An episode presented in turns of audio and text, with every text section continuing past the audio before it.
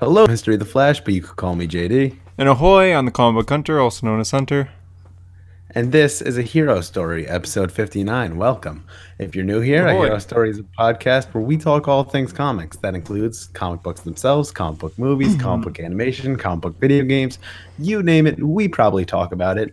The way we typically go across the episode is we start with the news of the week. We go over uh, whatever news is happening in the world of comic books. Then we shift to the comics of the week where we give a quick review, uh, overview, review, and rating. And then uh, we sometimes do a character of the week, although we haven't done one in a few weeks. Oh yeah, this forgot about that. we also occasionally get interviews, which we uh, like to do, and hopefully we'll get more of in the future. But Check uh, out our Scott Lobdell interview. Scott Lobdell and Joshua Williamson. episodes ago, maybe two. He spoils a lot of uh, Flash Forward, so if you don't like Wally West spoilers, uh, watch it anyways. but this week, this week we're doing something different on the podcast. Uh, so this week was not heavy in news. The only news we really had was that a Titans trailer came out for season two. So uh, Hunter brought up this new segment to me where we look back at a comic book run and we go over uh, segments of it and go over things that we would change or do differently while still trying to keep the story similar. So, like uh, for example, you're not changing the entire story; you're still taking the elements of the story, but just changing little pieces here and there to try to make it better. And of course, what else will we start with but Tom King's Batman? yeah. So Tom King's Batman run is kind of highly controversial. Some people love it or super passionate about it. About it. Some people absolutely despise it. So we're kind of in the middle. Uh, it depends on the arc, I guess. Sometimes we're on one side, Yeah. sometimes we're on the other. But Tom King's run definitely controversial. It's made sales drop big time as of recently, uh, to the point where DC has let him off. This is he's currently doing City of Bane, which I believe is his last arc. He was originally supposed to have 107 issues, I think, around there. Now he's only having 85 because uh, I guess the story got bad. We're gonna go over his entire run, starting from 2016. We're gonna get gonna give a little overview of the run and say why it failed and what we could do differently to make it better. Currently, there are 76 issues. 76 came out this week, so we'll review that when we get there. But I guess we'll start at the very beginning. Before Tom King was announced to be in the book, we had Scott Snyder, who had what is a lot of people consider the best Batman run of all time. Like, there weren't really any flaws, and he had the, his title from like 2011 to 2016. yeah, 2015, 2016. I think it was 2016 because in May 2016, New 52 ended and Tom King was on the book. Granted, uh, Batman also changed to being bi weekly instead of monthly. So Scott Snyder's run, despite it being like five years long, he only had 52 issues. While Tom King, currently only being on the run for three years, has had 76 so far. So, Yeah, uh, Scott faster. Snyder's run is pretty popular with most modern fans. Uh, really, my biggest problem with it is when uh, Gordon is Batman. Just that whole arc, whole idea didn't really work for me. But I like how I it ended with the it whole was Mr. Bloom stuff, executed well. That arc. I don't know. It, I mean, maybe I have to reread it because it's been a while. But I remember not really being crazy about it. But, Yeah, that's fair. The villain was cool, Mr. Bloom. But yeah, yeah, I mean, no, Mr. Bloom was awesome, but I wasn't a big fan of Jim as Batman. But that's not the point. We're not on New 52. Um, yeah, But yeah, it was a pretty popular run, and then Tom King's run is, like Hunter said, it's popular with some fans, it's controversial with others, but uh, it's definitely a topic of conversation. But I actually don't think the sales are that bad. I mean, maybe they're down from where the New Fifty Two Batman was. I'm not really sure on that, but uh, I actually watched an interview with Tom King where he talked about how Batman is the best selling book every uh, every time it comes out at DC, and that's why they wanted him to continue. Uh, so that's why they moved him to the Bat Cat because they knew it was still going to sell well, and then they could still keep Batman bi-weekly because Tom wouldn't have been able to keep it bi-weekly, but DC wants to keep it bi-weekly because of sales. So it, it's not. It, it does sell well. It's just I don't know. Maybe compared to the New Fifty Two, if it sells less, I know people have been turned off to King's Run, but it still does numbers because Batman. Batman will always do numbers. yeah, that's true. But it's not like doing numbers as it used to. Like it's definitely down. Like if you compare even like the start of King's Run or halfway through King's Run to today, it's a lot lower. It's Yeah. ever since number fifty happened, and we'll get to number fifty because that was yikes. yeah, well, we'll start off when Tom King started his run. His first arc is called "I Am Gotham." It features uh, two new characters called Gotham and Gotham Girl. Super original. they basically have Superman level powers, except slightly stronger than Superman. The problem is when they use their powers, it slowly kills them. In Gotham, Gotham Girl are brother and sister. They work together. They wear blue and gray uniforms, and they want to be Gotham's next defenders. Batman is just a guy, but they have powers. Problem is, they're kind of on a time limit here, since they're dying. So, what did you think of this arc?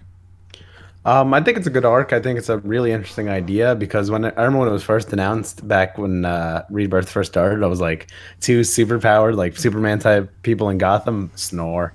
But I thought um, having them uh, weakened by their own powers is interesting.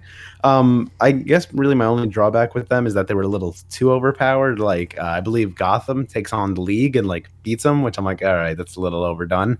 He barely but, beats them. Yeah, but I mean, he was still able to defeat the Justice League, which is like a pretty big feat. So I think they were a little overpowered, but I still think it was a pretty interesting arc and something, uh, a good mashup, like a good uh, changing ideas. Yeah, this arc it's definitely different than Snyder's, but it starts off with like a plane crash, uh, Batman being able to like steer a plane using grappling gun and some tech. It's really cool. Good thing about this arc that a lot of comics don't have nowadays is it has humor and good humor at that. There's a scene where uh, Alfred has to dress as Batman, get in the Batmobile, and kind of crash into Gotham because Batman's on the other side of the city and he's making his way over, but it's going to be like four minutes. But Alfred was nearby. So Alfred basically crashes into Gotham, gets out of the Batmobile, and Gotham's like, You're not Batman, who are you? And he just says, I am the Knight. And then Batman radios in Alfred, like, Alfred, I'm here. And he Alfred just says, Thank God, turns around and runs away and then Batman comes to kiss Gotham in the face, and it's it's a funny scene. It's one of my favorite Alfred scenes, and I feel like King's Run definitely doesn't have any humor anymore. yeah, it's, it's, definitely become darker, but I think that's part of the point of the storytelling. But that yeah, is the uh, point, yeah. This, yeah, this did have. Uh, this is one of his better. Uh, I'd say it's probably in his top five stories. It's, it's definitely good. It's good Batman story. Um, so, what would you change? Anything that you would change from that arc? Or? I think this arc, I'd just do what you say, make the Gotham and Gotham Girl just slightly underpowered. Like this arc's good. Yeah, y- y- yeah, just like a little less. I mean, they were they have to be powerful, obviously, to you know drain their powers. But I, I just think it was like a little too much. Like when they took on the league, I was like, ah, all right. Yeah, don't ridiculous. have the league come. Maybe have like Superman come. If they could take on Superman, that's yeah. fine. But taking on Superman with Wonder Woman and Flash and Aquaman and Cyborg all with them, like that's a little. Uh, yeah. But one powerful hero like Superman or Wonder Woman, that's fine. Yeah, two on one. Yeah, definitely. Yeah, besides that, a little overpowered. After that, yeah, but uh, I, overall I like it. Uh, but the next story is uh, "I Am Suicide," which is this is one that I don't remember great, but if I'm not mistaken, uh, he was trying to get Psycho Pirate to cure the mentally damaged Gotham Girl, right? Like, uh, yeah, Gotham like, dies at the end of uh, "I Am Gotham." Yeah, and because he uses powers too much, and I ended up killing him. But Gotham Girl, she gets like super depressed over this, and the only way to cure her is with Psycho Pirate, who's currently in a prison. I can't remember what prison it was. It wasn't. Uh, it wasn't. It was Rikers. Like Santa something. Wasn't it like uh, what was it called? I don't even remember, but it's a prison uh, on an island. I gotta fact check that. Uh, I'll, look it up in the meantime. But yeah, uh, this story was okay. Uh, I mean, I, I don't know. Obviously, it wasn't that memorable because I'm having trouble remembering it. But I don't remember it being bad. Uh, it's basically Batman forms his own. Well, King described it as Batman's own Suicide Squad so he gets villains to help him. Uh, mm. I hmm. believe Bronze Tiger is one of them. Uh,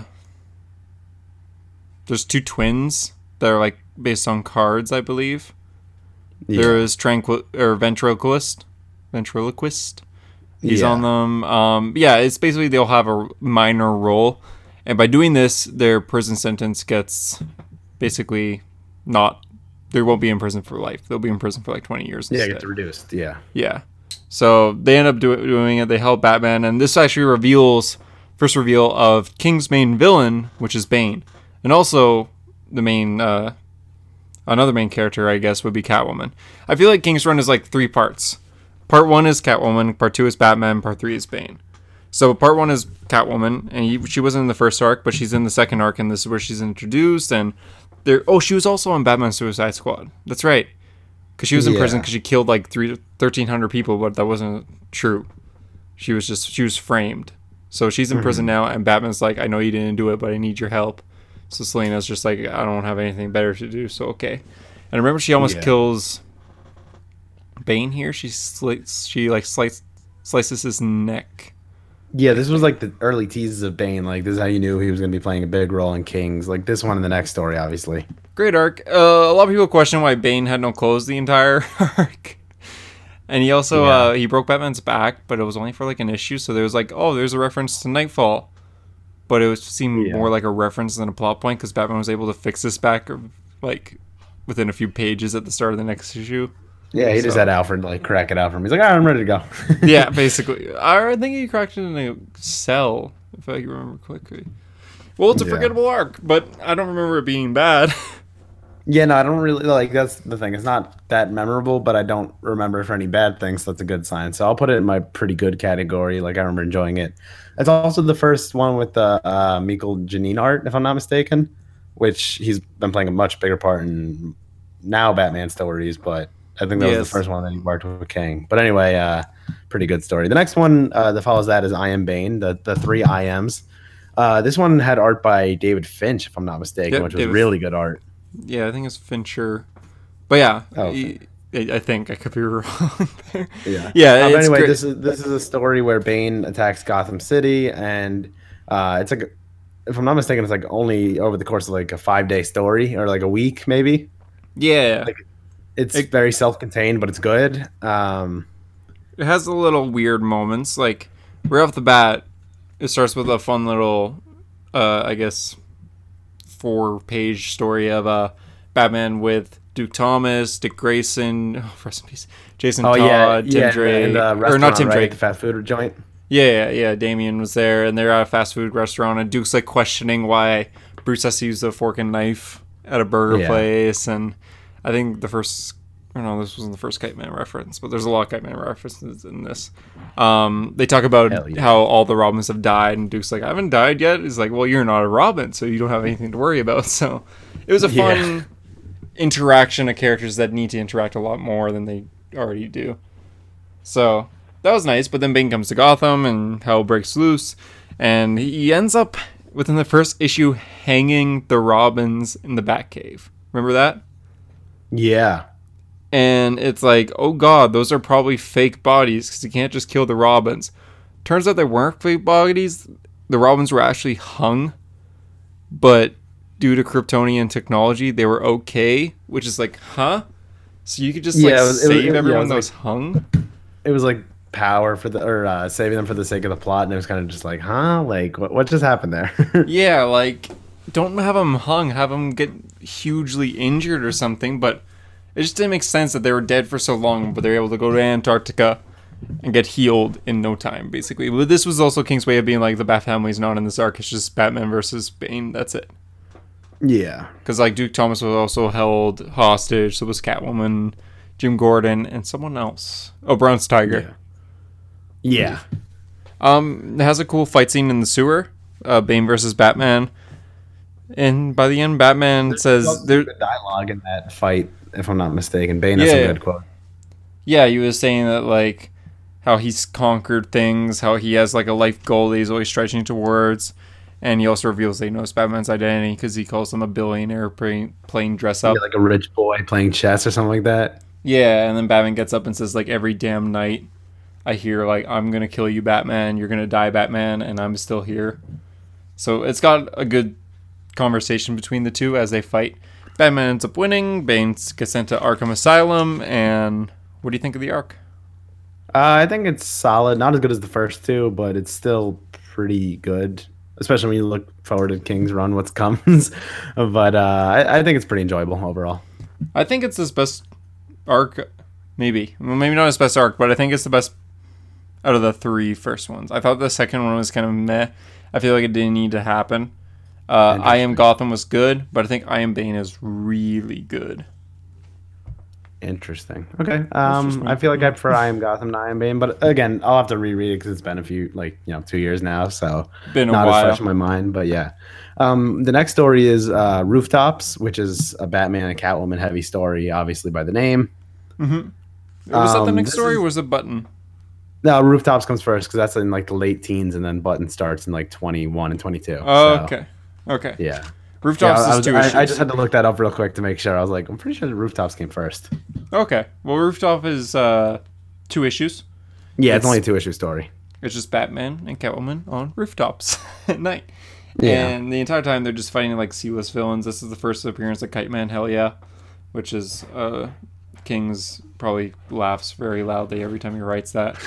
it's like his run. It's like his running gag, which he finds hilarious, and the rest of us are just kind of just like, oh look, it's Kite Man. Um, Catwoman and Batman they basically just fight people on roofs. They have a conversation about how they're together, they're not together, who are they really?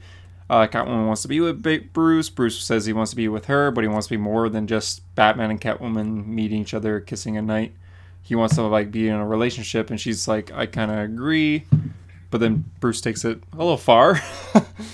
at the end of the issue, we get the iconic, one of the most iconic moments in modern age Batman. One of the most uh, where he just gets on one knee on top of a roof and says, "Will you?" Or he doesn't say, "Will you marry me?" He says, "Marry me," and that's Is how that the the end of ends. rooftops? I thought that was the end of War and Joke and Riddle. War Nope. and Jokes and It was Really? the end of Rooftops. Yeah, it was the last page Oh, of wow. the second part of Rooftops. Batman proposes to Catwoman, and then we got War, Jokes, and Riddles after that. So it's like.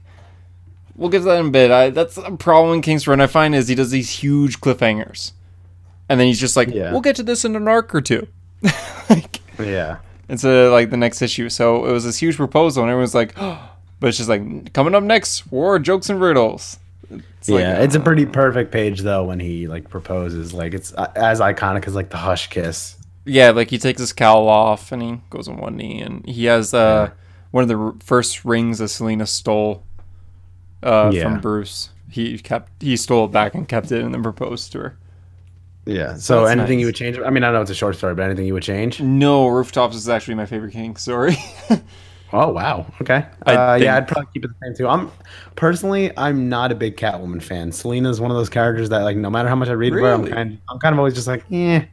I don't know. I'm not crazy about her, so I've never been the biggest Batcat shipper. Even though I did want them to get married, I'm not the biggest Batcat shipper. So Who do you this story I prefer think plays to more with? Batcat fans, but not really for me. Who do you prefer Bruce to be with? I'd, I've always wanted it to be explored of him with Talia. I feel like that could be interesting, especially with Damian in the equation, but I don't think they'll ever explore that.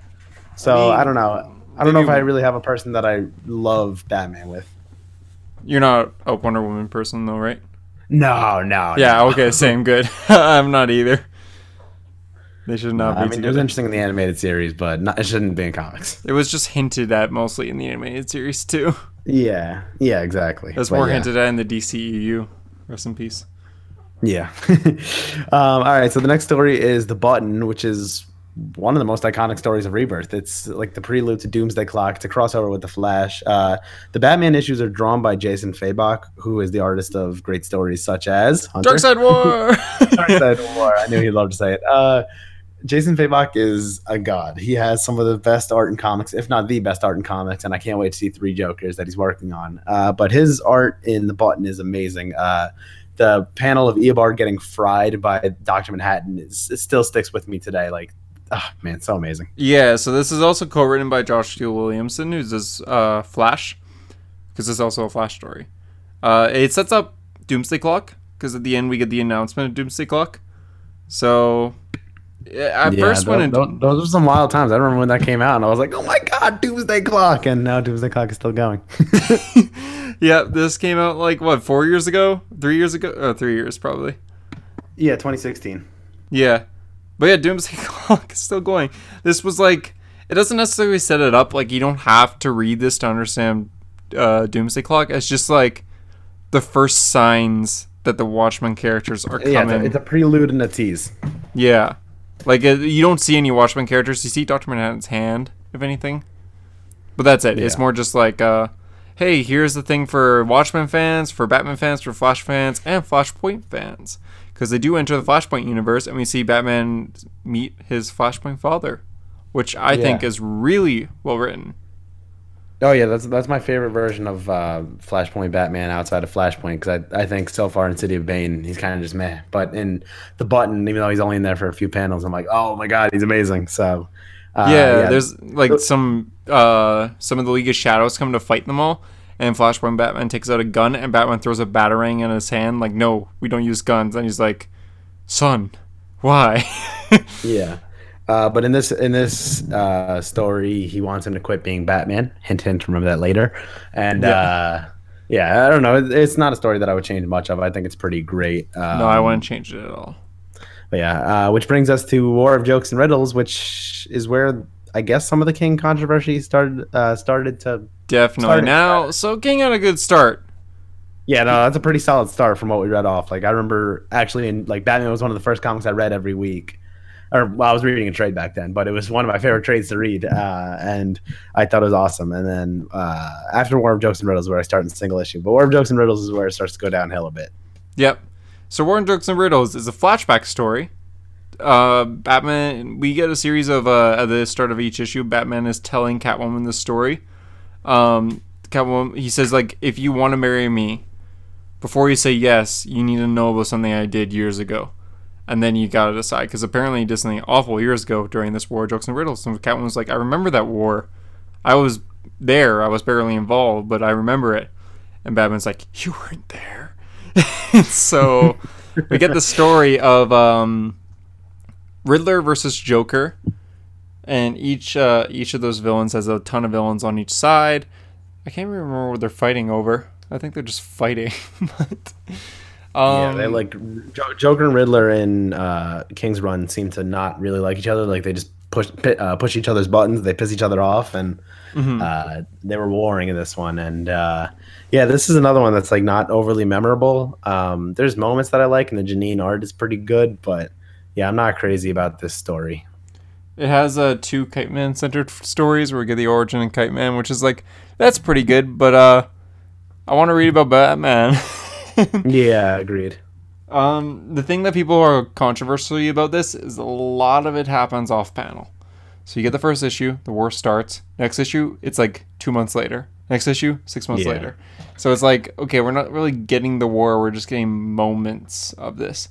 There's a fight between Deathstroke and Deadshot, which King was really hyping up, and it happens in a few pages. And it, but even though they say it took like two weeks for them to finish the fight, which is Yeah. like really, I mean, like Deathstroke should be able to destroy Deadshot personally.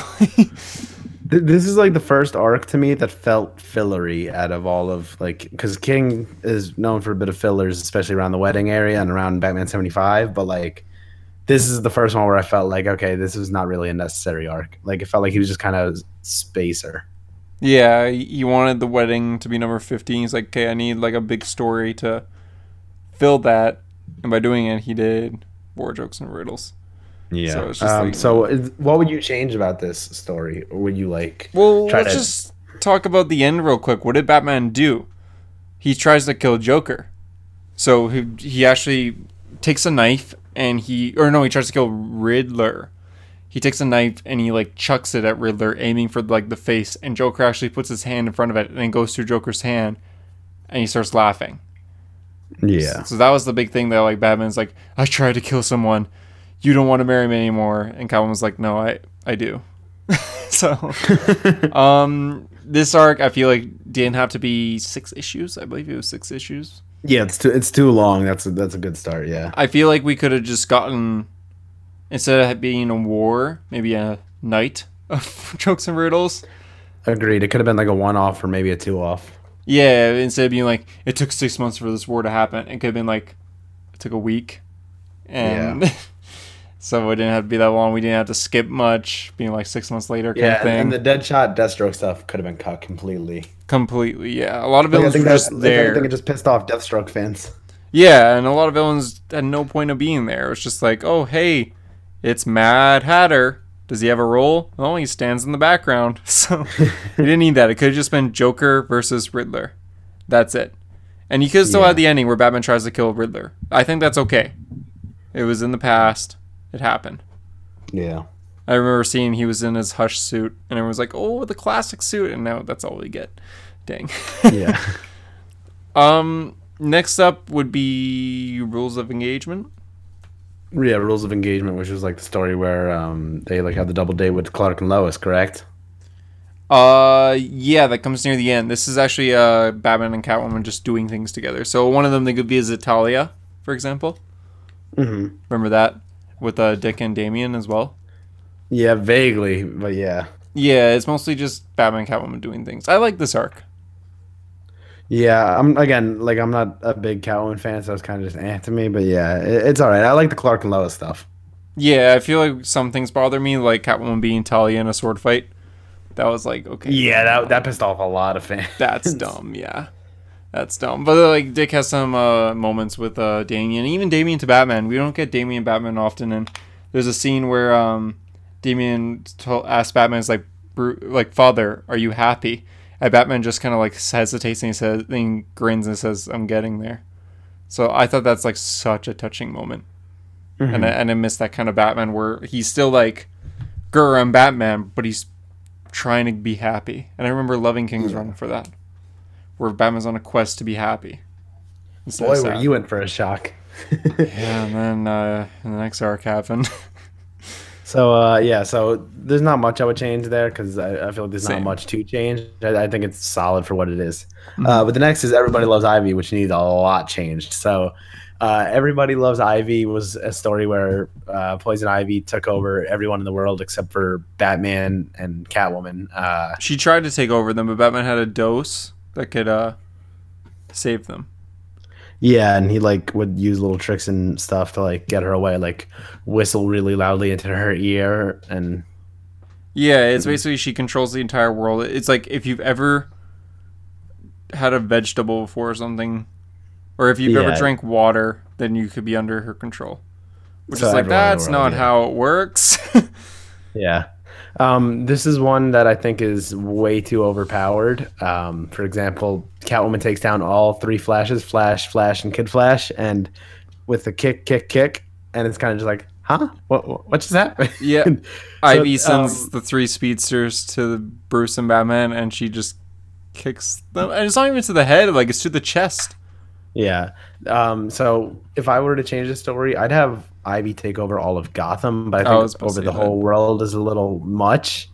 Um, I felt like this one could have been way more self-contained, and I think it could have been interesting to see her take over Batman villains and let them cause havoc, and Batman and Catwoman have to stop that. And uh, through like little like knocking people out of it, like for example, he's able to save Jim Gordon, or he's able to save like little allies here and. He's able to save Nightwing or Robin, and over that he's able to build an empire that beats Ivy. I, I think that could have been more interesting to keep it more Gotham centered. Yeah, I think King just wanted Batman to be against the League because Superman punches Batman in the face in this, like hard, and Batman almost dies. And then they have like, uh, Yeah, that was stupid too, though. He had like face surgery or something. it's just like, okay, why? There's no point to that punch. It's like, oh, I remember him teasing like Batman's gonna get a huge injury here. It's like, yeah, okay, a big injury that lasts a few pages, and he's like, okay, Yeah. I'm, I'm good. I'm back to normal. I'm good. Yeah, yeah, this was not a good arc. I, I think if it's a little more self-contained in Gotham, it could have been better. But I feel like yeah, either self-contained or Gotham, or just do a different story. You still have Poison Ivy as, as the villain, have her like take over a building or something. Mhm. Just do a different Poison Ivy story. I think ta- the whole taking over minds. I think was just a new power added to Ivy. maybe, maybe like taking over dumb. the Wayne Tech building or taking over the GCPD building, and that starts influencing all of Gotham. GCPD would be good. Yeah, definitely. I'd like to see how that influences the rest of Gotham. Maybe I don't know. Like Ivy can be interesting if done right, but often not done right, especially in this story. Yeah, and I think it was mostly setting up her she how she's going to be in Heroes in Crisis, Yeah. which is like okay. Yeah. Uh, but the next story that this sets up is The Gift. Um, the Gift is not good.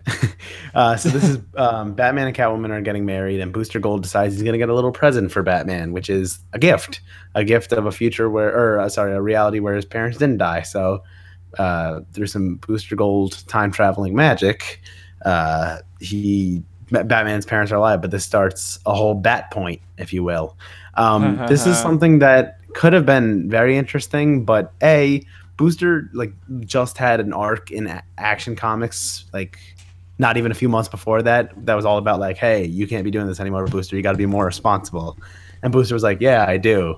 And then in this story, he's just like, well, forgot all about forgot all about that. I mean, I think the excuse is, oh, Booster Gold's a time. Well, this isn't even Tom King's excuse. This is just a theory to make us try to like the arc better. Booster Gold is a time tra- traveler. Maybe this is when he was first starting. I don't know. I just after the action story, I couldn't wrap my mind around this because I was like, Booster literally just learned. Yeah. but but anyway, um, Booster, it's a whole bad point. Like Tim Drake, or sorry, Jason Todd is like a tire salesman or something like that, or Tim Drake's tire sale. One of them is a tire salesman, and Jason, yeah. yeah, and uh, th- like all the characters are in different parts of their lives. Like Catwoman is like literally like a cat woman. Like all she says is meow and like licks herself, which was really weird. Dick Um, Grayson's Batman. Bruce Wayne's yeah, Dick alive. Grayson is Batman, but Dick Grayson is like extremely brutal as Batman, and um, he locks away Booster, who grows like this giant beard and gets all thin. I don't know. This this story just it, it felt like it needed more room to run around, but at the same time, it's just like it wasn't that in, like the bad point's interesting, but what the story itself wasn't interesting. So I, I think the er- world building was good, but the story itself didn't really deliver. Yeah, I feel like maybe have trying to think of like maybe a different selfish character do the gift instead of Booster Gold that could time travel. hmm I can't think of who though. Maybe like a speedster accident, like maybe Kid Flash accidentally does this. Not trying to like save Batman. Maybe he just like accidentally time travels to that time and sees the Waynes are about to get shot and saves them. And he didn't mean to Mm-hmm. Yeah, cause no, this. that that could have been a little more interesting, uh, just because the booster arc that like pissed me off. But yeah, um, the bad point is interesting, like Jason Todd, and like I felt like he could have fleshed out like what the Robins are doing in this life and how mm-hmm. everyone's life is different without Batman. But at the same time, it's just like he knew he was on only had a few issues, so a lot of things felt rushed. So I guess take a few issues from Everybody Loves Ivy, or take a few issues from one of the previous arcs and kind of flesh them into here. Yeah, because how how long is this? Like three issues? Yeah, I thought this was only like th- I think it's like 47, 48, 49. Yeah, and it's not that interesting either. Like I, I was hmm. just the fact that it's like another timeline, the wedding's still happening because we there's the ads everywhere, so it's like okay, we all know this is gonna get resolved.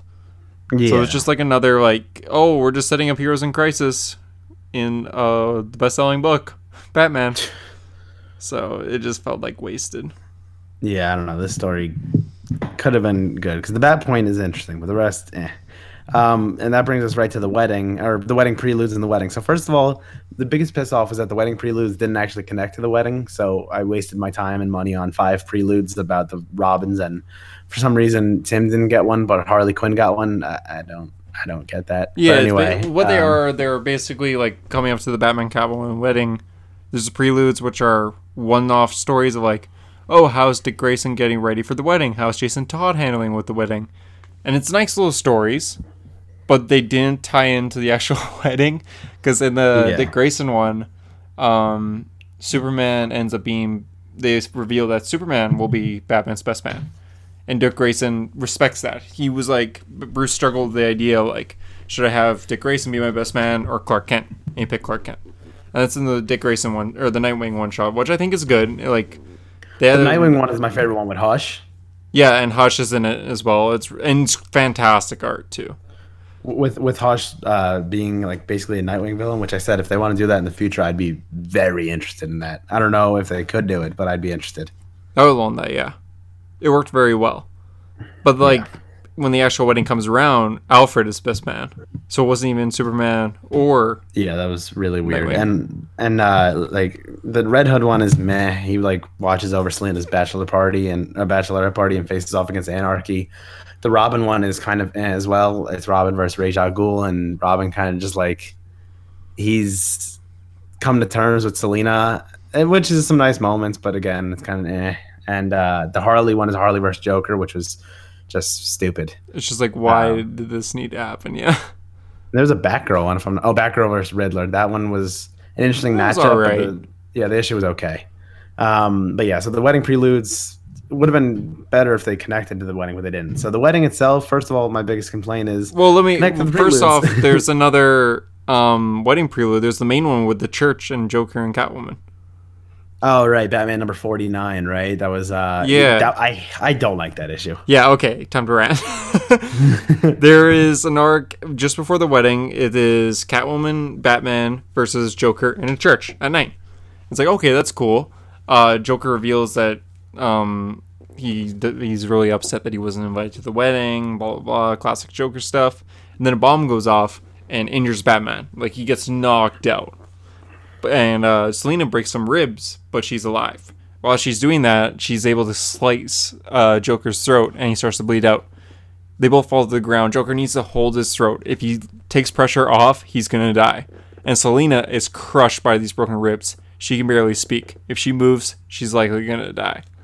They have a nice conversation, and then the issue ends. And I guess they're totally fine Yeah, because we don't get like a Yeah, like resolve. Jo- Joker and Selina like bond. It's like, hey, we've both been around forever. We're both big Batman uh, characters. Haha. and it's kind of just like, okay, like I don't really need them to have a connection, but okay, you- you're gonna do this anyway. Like Joker didn't feel like Joker in that issue. Yeah, he felt like just some old high school friend. Yeah, just like, oh, how's it going? But the the thing that bothers me is that they're both like about to die, and then the issue ends, and we find out, oh yeah, I guess Joker just kind of walked it off. Like I know he was about to die. Tom King explained like, if I move, I'm gonna die. See you Wednesday, and like gets up and walks away, or something off panel. Selina broken Yeah. ribs and everything. Wedding's gonna be just around the corner. Wedding comes and she's completely fine, as if she never broke some ribs. She's parkouring all over again. yeah, that was that was whack. Uh, and then that leads to the actual wedding itself, which is basically um, a poem about Selina's eyes, which I actually recently reread. I reread maybe two weeks ago. oh really? I want to see. I want to see if it got better with time, and I, I still have the open wound of, damn you, Batman fifty. Um, it, it's not a bad, badly written issue. It's just I don't care about Selina's eyes. Let me get some wedding action. So the whole it's like a poem about Selina's eyes, which is written well, but it's, at the same time it's just like I don't, I don't, I don't care. Like let's go. And at the end of the issue, Selina goes her separate ways, and they they tricked you into buying Catwoman number one, which I still own. Where I do like, too. Catwoman, they're like Catwoman number one ties into Batman fifty. So I was like, oh great, now I got to buy it. So I buy it, and it has nothing to do with Batman fifty. I'm like, you sons of. Well, it kind of does, but not really. The, the cover, the cover of Catwoman number one is Catwoman holding Batman fifty issue. Like, what do I do? Do I stay with him or do I leave? I'm like, ah, God. they tricked Yeah, us so we have been bamboozled, Mhm. run amok, led astray. because the wedding itself deceived. doesn't happen. Selina ends up leaving Batman because she's convinced that, like, oh, if I marry Bruce Wayne, then Bruce Wayne's gonna be a happy guy, and you can't have a happy Batman, right? What?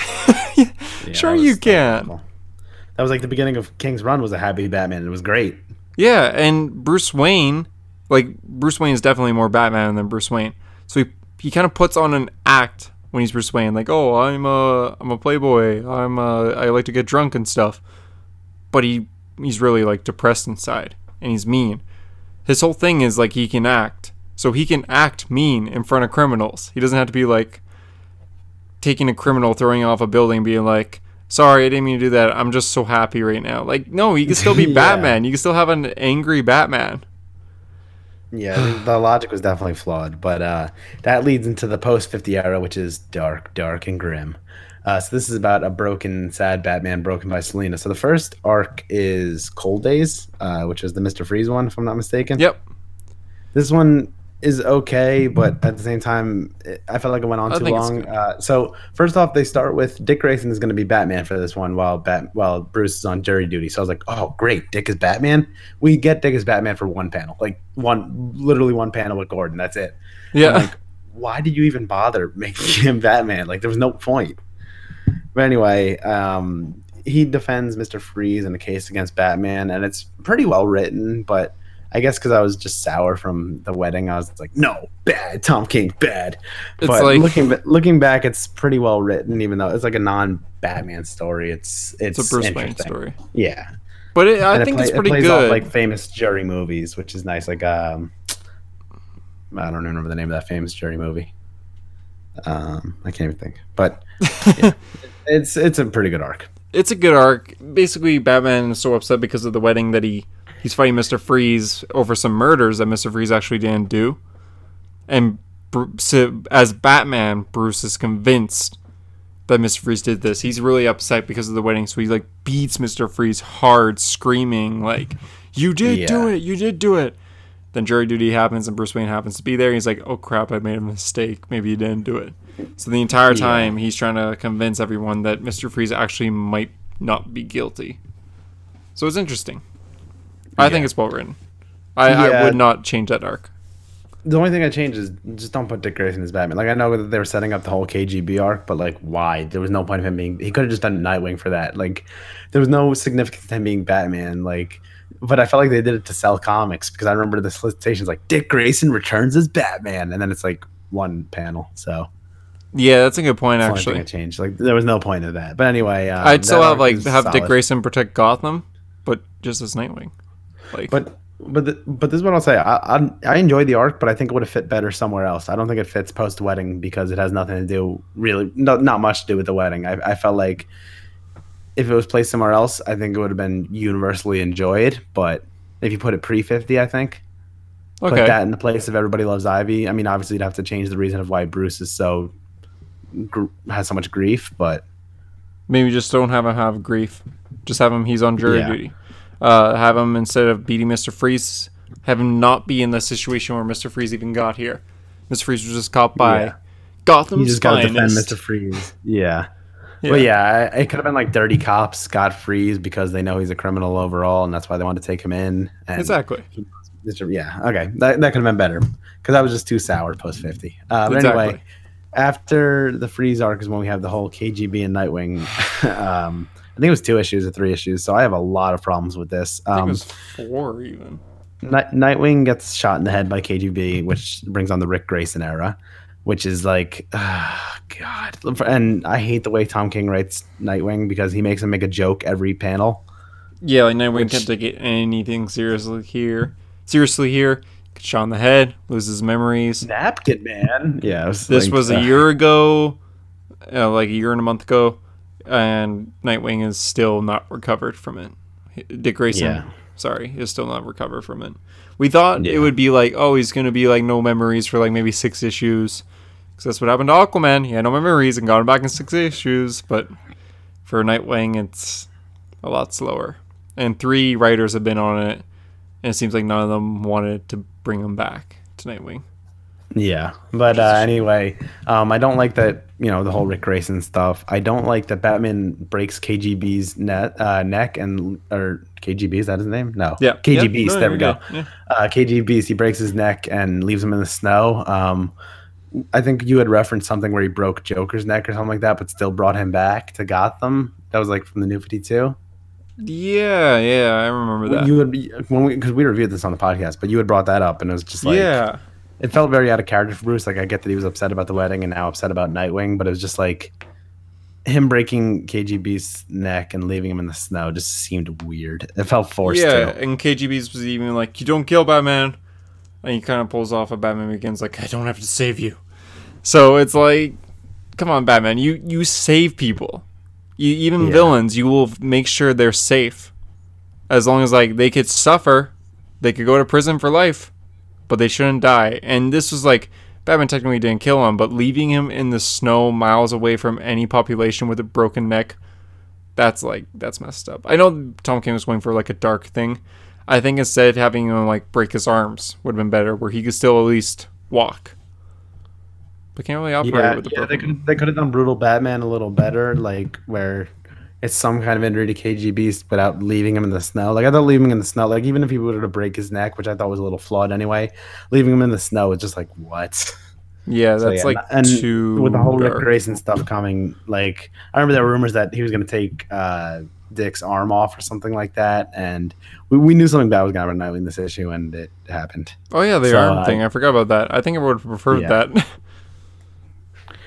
Yeah, um, I don't know. I mean, I would. either way, either way, Dick was going to have some tough roads ahead. But yeah, Okay, um, say we're writing this. DC's just like you need to injure Dick Grayson here.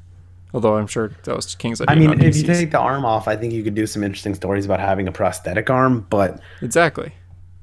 like uh, maybe he could have even like Batgirl could have helped him build a prosthetic arm because of her smarts as Barbara, and Yeah, maybe and she Alfred, could have helped him. Yeah, and maybe could have helped him adapt to this. Like, that's actually an interesting idea. A superhero with a prosthetic, like arm or leg or something like that. Like, I feel like that has untapped potential. So Yeah, I've been. Yeah, I've actually thought cool. about that. The only character I can think of that kind of has that kind of style is Cyborg, but that's like his whole Yeah. body, really. yeah, hmm. Even Robot Man, Hunter, maybe. Hunter, I got an idea for our comic. We got a hero with a prosthetic arm slash leg. I've already thought about that actually. I've kind of I can't think of a name for him, but I thought of like a character with prosthetic legs. But I'll get to that on like a pitch episode or something. Interesting. Okay. Um. But yeah. Anyway. But yeah, uh, have Nightwing have like an arm shot where they had to remove it or something like that. Yeah. Yeah. They could have been done better. Uh, which leads into nightmares, which is. Here we go. um, first off, it's way too long. It's like eight or nine issues. It's Well, it leads to technically leads to a penguin arc before, which is super forgettable. Nothing, not much happens, but it ends with a Flashpoint Batman appearing behind Bruce, and it's like, oh, oh, yeah. You think you're gonna get right to that, and then you get like eight issues of nightmares, which are one of them was like a no dialogue issue, which was just kind of just like, huh? So what Um, nightmares is? It's basically, it's like, oh, Batman's stuck in like nightmares, but it's not even that. It's just, well, it is that, I guess. that just sounds Yeah. better than what it is. It is eight Batman issues. That's like what, four months maybe? Yeah. months? Yeah, around months. like three months or something.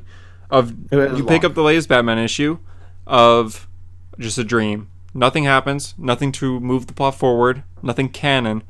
Just Batman having a bad dream or a good dream, and it's like none of this makes sense. Like, yeah, like you said, one of them has no dialogue. One of them, uh, Batman can't hear with Professor Pyg, or yeah, you can hear, and ends up being Damian. One of them is literally just Lois Lane and Catwoman in the Fortress of Solitude. I hate that issue. That that's the worst one. I think Um, it's like no to- Batman at all. Well, there's Batman a little bit, but to me, the only thing I'd keep out of nightmares is uh, I would have kept the issue where Constantine is like observing him having a happy life with Selina, where she does marry him after 50 and then she eventually dies, like no matter what she dies. I thought that issue was interesting. And I thought um, the only the back half of the one with Lois and Selina, where Clark wakes him up out of the dream and he, or realizes he's dreaming, he's like, when are you going to wake up? And I thought that was very well done. But other than that, I'd cut the rest of it. This could have been like a four story arc and or four issue arc rather. two issue. I- do four to give it some weight. I'd add another nightmare where it's about Nightwing since that was pretty fresh and like what if Batman took the bullet instead or what if Gordon took the bullet like an alternative to that Okay. and maybe if Bruce takes the bullet and he's let's say paralyzed from the neck down and now Dick Grayson has to take on his legacy and that's like his dream he's stuck and Okay. he doesn't like being still so maybe something like that and I don't know what I do with the extra one maybe something with I, like I'd like to connect it back to a previous arc so um Maybe something with maybe Bane. could have even yeah maybe something with Bane or maybe something with hmm, I don't I don't know where I go with that one Po- I- maybe Mr. Freeze I don't know Mr. there's Freeze would be good, yeah. that. something that was fresh in the minds of the readers so Yeah, the thing is though, with nightmares, it's like kind of boring stories. You kind of just want to get back to the plot with uh, Flashpoint Batman, his father returning, but we don't really Yeah. get that yet. So yeah it's a lot of boring stories. Dream, dream sequences are kind of tough because you don't want to spend too long on it where readers get bored, but you also want to try to give it some depth. So it's a tough balance, which King was not able to achieve. So not a good story. Probably his bottom five story. Uh, that one, like everyone loves Ivy and The Gift, are like my least favorite ones. Yeah, and like you said, there are some really interesting parts when Batman starts to realize he's dreaming. Because a lot of times it's just like, oh, I'm Batman. I'm here to stop the Joker. I'm here to stop Professor Pyg. And it's just like, okay, Batman, this isn't real. But when Clark's like, they, Clark and Bruce are playing chess, and Clark just says, they're just having a regular conversation about Selina. And then Clark says, Bruce, you need to wake up. And he's like, what? What? I thought that part was good. And then Yeah, the no, last page really shows up. Batman all tied up uh, with the machines on him, make sure he doesn't wake up. So that was Yeah. good. Like I, I always think of the uh, episode of the animated series, uh, "Chance to Dream." Do you remember that one? Oh yeah, yeah, yeah. if it could have been something like that where it's like different realities and and like I, I think you could have ended each issue with him realizing he's dreaming and then he ends up back in another dream and back in another dream and like I can't I, I'm thinking of like a movie plot kind of like that where like they have to keep waking themselves up and keep they keep realizing quicker and quicker so you could have done that across four or five issues and I think it could have been interesting Yeah, that would have been good.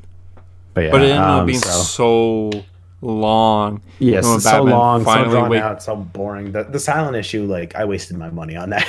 Yeah. And when Batman finally wakes up, He uh he punches some guys, realizes he's a, in the bottom of Arkham Asylum, then says, "I'm tired. I'm gonna go home to go back to sleep." Yeah, that was weird. It's I like- don't know. Um, and then now I guess technically the one we're on is City of Bane, which isn't over, so we can't really critique it yet. But yeah, so that's basically Tom King's Batman run, and obviously we have some complaints but in some things that we change up. Um, you can let us know if you find that interesting. Uh, It if you find started. some of our plot points interesting, or if you have any ideas, you know, feel free to. It definitely went downhill after the wedding. Like, it had a good start. There's some things I- that I we even think- skipped. I, I think post like everyone loves everybody loves Ivy's where it really went downhill. Yeah, definitely. I'd even say wardrobes and riddles started to go down a little bit. Some people love this whole arc. Some people love Nightmares arc. Some people admit that it's King's weakest. I'd say it's his weakest Yeah. for sure. Because King's It's a great writer. Like uh, Visions is fantastic. Mister Miracle is amazing. So he he knows how to write. It's just his idea for Batman is just kind of boring at times, and just like, okay, let's just get on with it. It's slow. Mhm. And the City of Bane just started. We're only two issues in, and I think it's got good moments so far. And I hope we don't get skipped through a lot of it like we did with jokes and riddles. Like even Yeah. some things that I'd like to see that might not even happen. Like look at what's it called? Um, when Batman just woke up from nightmares, we never got to see a reunion with Alfred or anything, hmm which I would have liked because he was asleep for like what months. Yeah, I mean, it felt. I mean, I don't know if it was actual time or if it was just like a few days, but it felt like he was gone for a long time. Maybe that's 'cause- just because it was months in our time. Exactly. Yeah. But yeah, I don't know. Tom King's Batman run definitely got off to a good start. It went downhill quick, and I just don't think it's going to get back to where it was. Even Batcat, like, I hope it's decent, but I'm not overly interested in uh, reading it. So I don't know. I'm ready for the next Bat writer to take his ver- version of the Bat and see where it goes. Me too. City of Bane. It's about Bane taking over Gotham officially. Um, issue. I'm, I'm just I'm just nervous because it's like another one of those like nightmare uh, length arcs. Like it's eight or nine issues. So Yeah, I'm nervous about that too. I mean, issue 76 came out this week. I guess we'll re- recap it and kind of review what we think of Bane's run or Bane's run to King's run now. Uh, yeah, I mean, this issue, uh, not overly that much. I mean, uh, so it starts with Gotham Girl facing off against Captain Atom, and uh, she kind of kicks Captain Atom's ass, and I think our very own comic book hunter had a problem with that. Yeah, wh- why did you think I had a problem with that? Um, probably because she like absolutely destroyed Captain Atom. Yeah, I mean, I know she's powerful, but like she didn't even show any signs of weakening, which isn't she supposed to with her powers? Captain Atom. Keep in mind, like Watchmen's Doctor Manhattan was inspired by Captain Atom. Captain Atom took out Manhattan for a bit in Doomsday Clock issue nine. He blew up, uh, like he made a crater in Mars and basically killed Captain Mat or do for that names Doctor Manhattan for like a few seconds, obviously, but still, he actually made a scratch on him, which inspired the rest of the Justice League, especially Green Arrow. Yeah. we can actually hurt this guy. But yeah, now Gotham Girl just beats him up and puts him in hospital. It's like, what? That doesn't Yeah. make sense. But I guess, you know, King's original character. It's part of the story. Uh, we learned that the government, due to Lex Luthor, which we learned last issue, Lex Luthor made a soul deal with the government and all that. It's Kind of reminds me of a- Nightfall. Like the government stays out, or I'm not sorry, not Nightfall. Uh, Dark no Knight Man's Rises. Land. No, Oh. No Man's Land. Where Man's the Land, government yeah. stays. Yeah, the government stays out. Gotham is its own thing. Like Reminds No me of Dark Knight help. Rises as well for, for those movie Ah. people. Um, basically, government stays out. If anyone enters Gotham City, it, it is now illegal to enter. Basically, it's illegal and to leave. If be you a vigilante there, including like that goes against the Robin. So Alfred told him, "Do not be in Gotham." yeah, you can't go to Gotham without getting killed. Basically, Gotham Girl, she she has like Superman level powers, as we've said before. She's watching the city and she's making sure no one enters.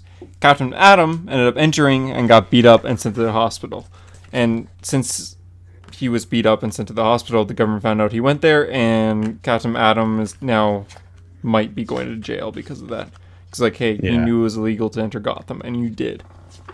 So Yeah, and then uh, just to quickly get the rest, uh, uh, Kite Man and Scarecrow are together, and Kite Man admits that he's scared of Batman, which then he gets hit with a batarang, but not Bruce's. It's Thomas's, and Thomas kicks some ass of both of them. Kind of off panel though. Uh, and then Damian and Tim meet up, and uh, basically the biggest uh, thing from that is Tim refers to Bruce as he he says uh, since he took our city and broke our father. So Tim referring to Bruce as a father, not totally out of the realm because you know 90s and 2000s comics, but felt a little off because if we're going continuity wise, I mean his dad probably only died a few years ago, so it'd be weird for him to go right to Bruce's father. But Yeah, I like- kind of get it, but it felt forced. Dick Grayson doesn't even call Bruce father.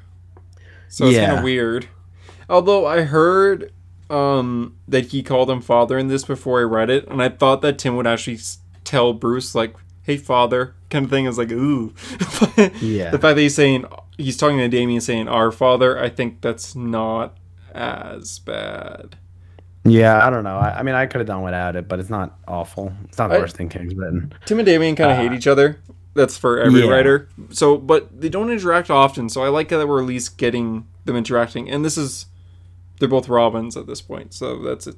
That's cool. Yeah, It's like the two Uh, Robins together. And then the issue ends with uh, Bruce is like passed out on a couch, and Selina comes to him, and um, yeah, she wants Bruce to wake up, and she makes a promise that she won't do you know anything bad again. She won't steal again if he wakes up. And then uh, it ends with a cool page of uh, Flashpoint Batman and his Robin, which is Gotham Girl, uh, above the city, Just looking pretty around. much. Yeah, just looking over, and uh, they say that they've won. So, yeah, um, not a bad issue. City of Bane is shaping up pretty interestingly so far. I no actually- filler yet, which is nice. Yeah, this issue actually had progress.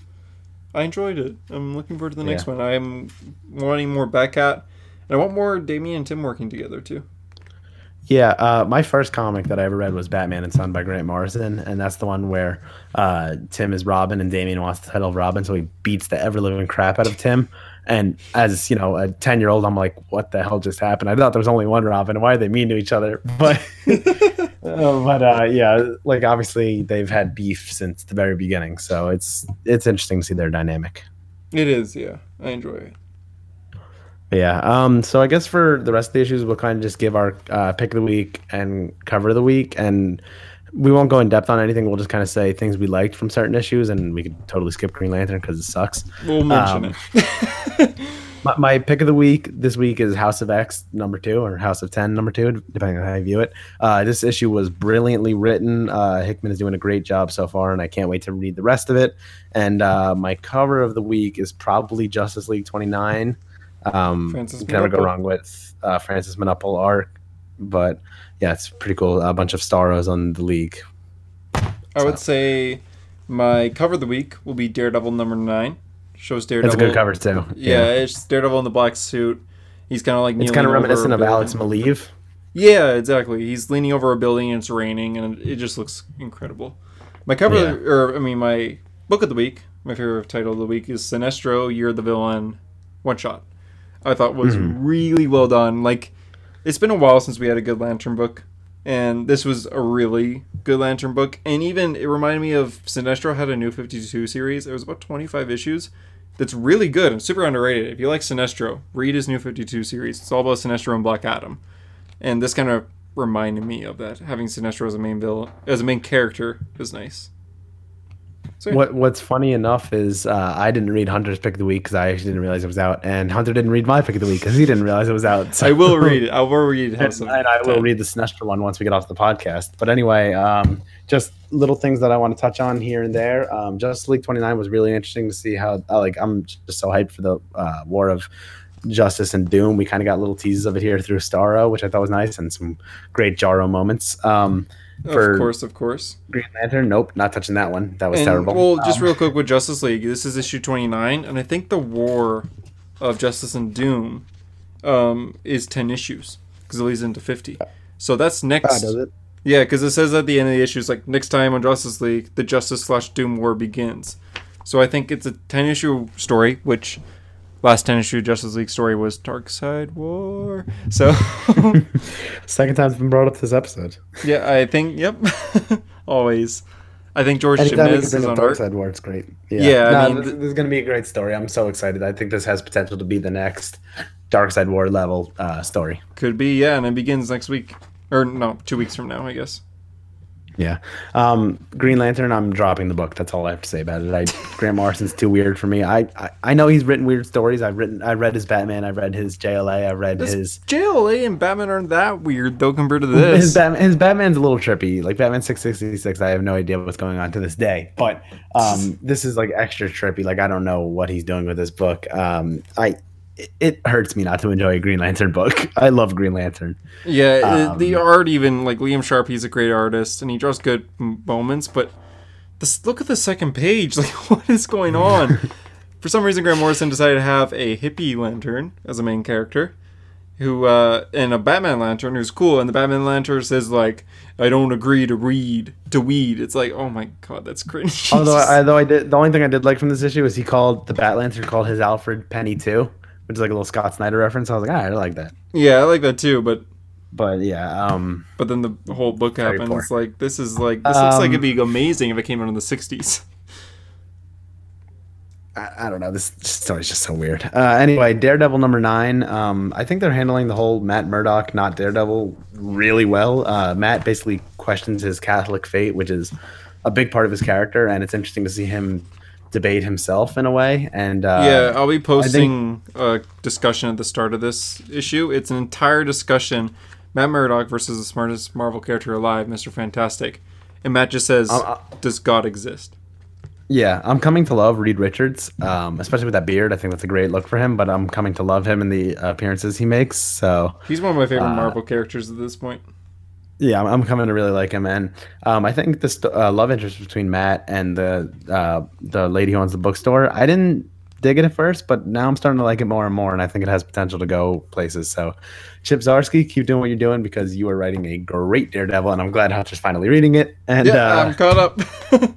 and uh, finally, I'll just quickly go over House of X. Um, this is a story where they basically do time jumps through uh, the character um, Mora, I guess her name is M O I R A. Uh, she's like a pretty big X Men character, if I'm not mistaken. But um, they go through like she her power is uh, regen uh, like regenerating through lives, and each each story is a part of her life. So uh, life number one, life number two, life number three, and it's her attempt to get closer and closer to Charles. And um, she has different lives where sometimes she is a good guy, sometimes she's not such a good guy, sometimes she teams up with Magneto, sometimes she tags, uh, teams up with Apocalypse. It's brilliantly written, and uh, we finally get an explanation to the quote unquote most important panel in X Men history. And uh, yeah, I'm I'm I'm ready to go. I love this series so far, and I'm so excited for Hickman. So I'm excited to read it. we got like another we got like another tease of of the most important panel. So that's what I should say. Last panel. Okay. but yeah. Uh, and if you just quickly want to tell us about Years of Villains, Sinestro. Yeah, it's basically um Lex Luthor tells Sinestro that there's this race that could be a threat to Earth. Uh, they're new. There's these robots with uh basically micro people living inside them. People so tiny, uh, you can't see them, and because they're so tiny, they move faster than anyone. So their lifespan is about two seconds long. That's how. But they have like a full life. Like they grow up, they have, they marry, they have kids and everything. But it's only a second for us. So Sinestro basically shrinks down to that size using constructs, and beco- kind of becomes their god. in a way. it, it's kind of like a weird story to explain, but it's really well written and interesting. And just seeing like the uh, the selfish hero side of Sinestro. He's still like doing bad things because he's a villain, but a hero in his mind and a hero to some people's minds. But yeah, it's just I don't want to give too much away for you, but it's just it's a good story. I highly recommend it, and it's one of the first. It's the first one shot of Sinestro as an ultraviolet lantern, and they really go over the difference between being a yellow lantern, a green lantern, and an ultraviolet lantern, and what's better. So ultraviolet can definitely do more than a regular lantern ring can, and they go over that in this issue. awesome. Yeah, But, I'm, I'm, yeah. I'm going to read it. Soon. Yeah, it could do Uh, more, but not to further. the point where it's like overpowered. It's still like balanced. It's cool. Ah, interesting. Uh, yeah, cool. Um, so that's pretty much the episode because we went over. Uh, we ran pretty long with the King thing, but if you like that, please let us know, uh, and maybe we'll do another one. Uh, I'd love to do one with Scott Snyder's Batman, just praising it, and uh, perhaps this Venditti's could be a Green Lantern. Yeah. Um, So yeah. Um, and anyway, if you liked this episode, maybe give us a rating on iTunes because we are officially a ranked podcast. I mean, we're ranked like 800 something, but we're Hey, ranked, over like so five That's cool. million. There's probably like five gajillion podcasts on there, so that's pretty good, right? There- There's a lot of podcast. We're ranked, and that's what counts. So I don't care what number we're at, but if you want to help us reviewing. rise in the ranking, yeah, yeah. Thank you for your for people who already have reviewed, and if you want to help us by moving up the rankings, then review us, and maybe this podcast could become yeah, like if you're on iTunes, give us a rating. Uh, I'm sorry we can't pronounce Kevin Feige's name right. uh, one of the, one of the uh, we have all five star ratings except for one. Somebody gave us a two star rating, and they got mad that we didn't know how to pronounce Kevin Feige's last name, the dude of Marvel, the president of Marvel, I guess, uh, the MCU. So Yeah, we're sorry. about that person listening, but um, we appreciate a five star review if you think we earned the five stars, and I hope that we did earn your five stars. But anyway, um, for Hero Story, I'm JD, I'm Hunter, and thanks for being a hero. and remember, every second is a gift. Goodbye. Bye.